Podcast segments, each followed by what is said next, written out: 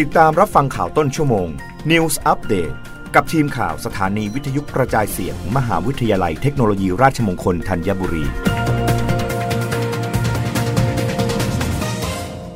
รับฟังข่าวต้นชั่วโมง โดยทีมข่าววิทยุราชมงคลธัญบุรีค่ะ รัฐมนตรีช่วยการกระทรวงพาณิชย์ เผยแผนผลักดันการส่งออกกาแฟ ได้รับการตอบรับอย่างดีจากต่างชาติ นายสินิตเลิศไกรรัฐมนตรีช่วยว่าการกระทรวงพาณิชย์เปิดเผยว่า ผู้นำเข้าสินค้าต่างประเทศให้ความสนใจกาแฟไทย หลังกรมเจรจาการค้าระหว่างประเทศนำผู้ประกอบการกาแฟไทยชั้นนำ 11 ราย ได้แก่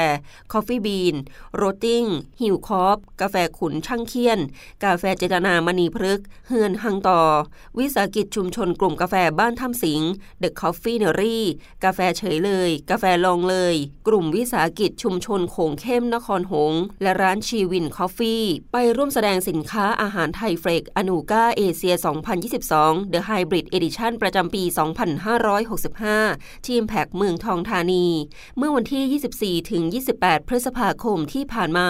เป็นการช่วยขยายโอกาสทางธุรกิจให้ผู้ประกอบการ รวมถึงประชาสัมพันธ์ให้กาแฟไทยเป็นที่รู้จักในตลาดโลก โดยกระทรวงพาณิชย์ได้คัดเลือกผู้ประกอบการที่มีศักยภาพจากโครงการเพิ่มศักยภาพกาแฟไทย ในยุคการค้าเสรีที่กรมเจรจาการค้าระหว่างประเทศ ได้ลงพื้นที่อบรมให้ความรู้อย่างต่อเนื่อง ซึ่งได้รับผลตอบแทนเป็นอย่างดี มีคู่ค้าทั้งจากไทยและต่างประเทศขอจับคู่ธุรกิจเป็นจำนวนมาก เช่น กลุ่มวิสาหกิจชุมชนคงเข้มนครหง มีนักธุรกิจจากสหรัฐอเมริกา ญี่ปุ่น และอินเดีย ให้ความสนใจเมล็ดกาแฟคั่ว โดยเฉพาะเมล็ดโรบัสต้า ส่วน Hillkoff มีคู่ค้าจากอินเดียและสหรัฐอาหรับเอมิเรตต้องการนำเข้าเช่นกันขณะที่กาแฟเจตนามณีพฤกษ์มีนักธุรกิจไทยต้องการติดต่อขอซื้อแฟรนไชส์